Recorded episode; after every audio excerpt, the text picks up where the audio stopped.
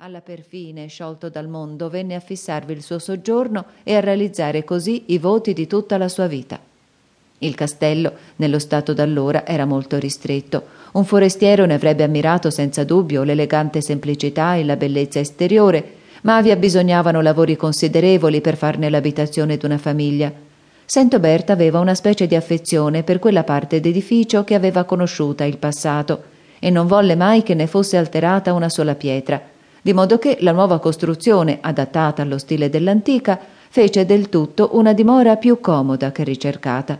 L'interno, abbandonato alle cure della signora Saint Aubert, le somministrò occasione di mostrare il suo gusto, ma la modestia che caratterizzava i suoi costumi le fu sempre di guida negli abbellimenti da lei prescritti. La biblioteca occupava la parte occidentale del castello ed era piena delle migliori opere antiche e moderne. Questo appartamento guardava su di un boschetto che, piantato lungo un dolce clivo, conduceva al fiume e di cui alti e grossi alberi formavano un'ombra folta e misteriosa. Dalle finestre si scopriva, al di sopra delle pergole, il ricco paese che stendevasi all'occidente e si scorgevano a sinistra gli orribili precipizi dei Pirenei. Vicino alla biblioteca vi era un terrazzo munito di piante rare e preziose. Lo studio della botanica era uno dei divertimenti di Saint-Aubert e i monti vicini, che offrono tanti tesori ai naturalisti, lo trattenevano spesso giornate intere.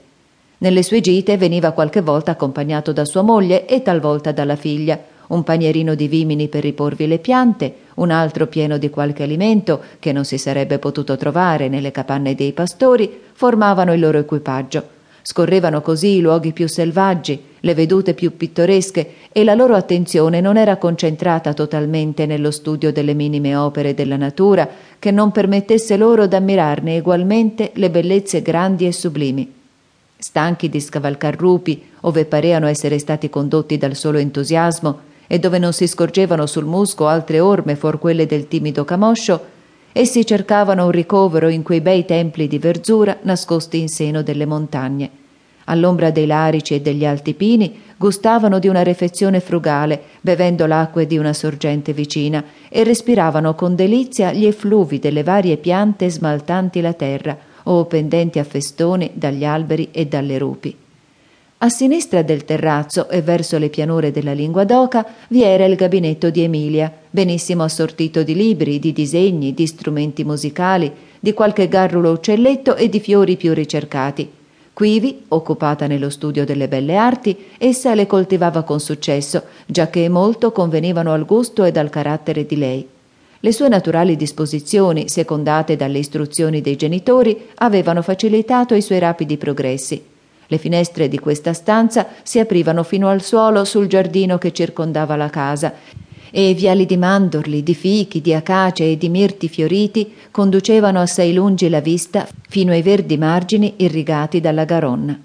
I contadini di questo bel clima, finiti i lavori, venivano spesso verso sera a ballare sulle sponde del fiume il suono animato della musica, la vivacità dei loro passi, il brio delle movenze, il gusto e il capriccioso abbigliamento delle villanelle dava a tutta questa scena un carattere interessantissimo. La facciata del castello, dalla parte di mezzogiorno, era situata di fronte alle montagne. Al pian terreno vi era una gran sala e due comodi salotti. Il piano superiore, che ve ne era uno solo, era distribuito in camere da letto, meno una sola stanza munita d'un largo verone ove si faceva ordinariamente la colazione. Nell'aggiustamento esterno, l'affezione di Saint Aubert per il teatro della sua infanzia aveva talvolta sacrificato il gusto al sentimento. Due vecchi larici ombreggiavano il castello e ne impedivano alquanto la vista, ma Saint Aubert diceva qualche volta che se li vedesse seccare avrebbe forse la debolezza di piangerli. Piantò vicino a questi larici un boschetto di faggi, di pini e di frassini alpini. Su di un alto terrazzo, al di sopra del fiume, vi erano parecchi aranci e limoni, i cui frutti, maturando tra i fiori, esalavano nell'aria un ammirabile e soave profumo.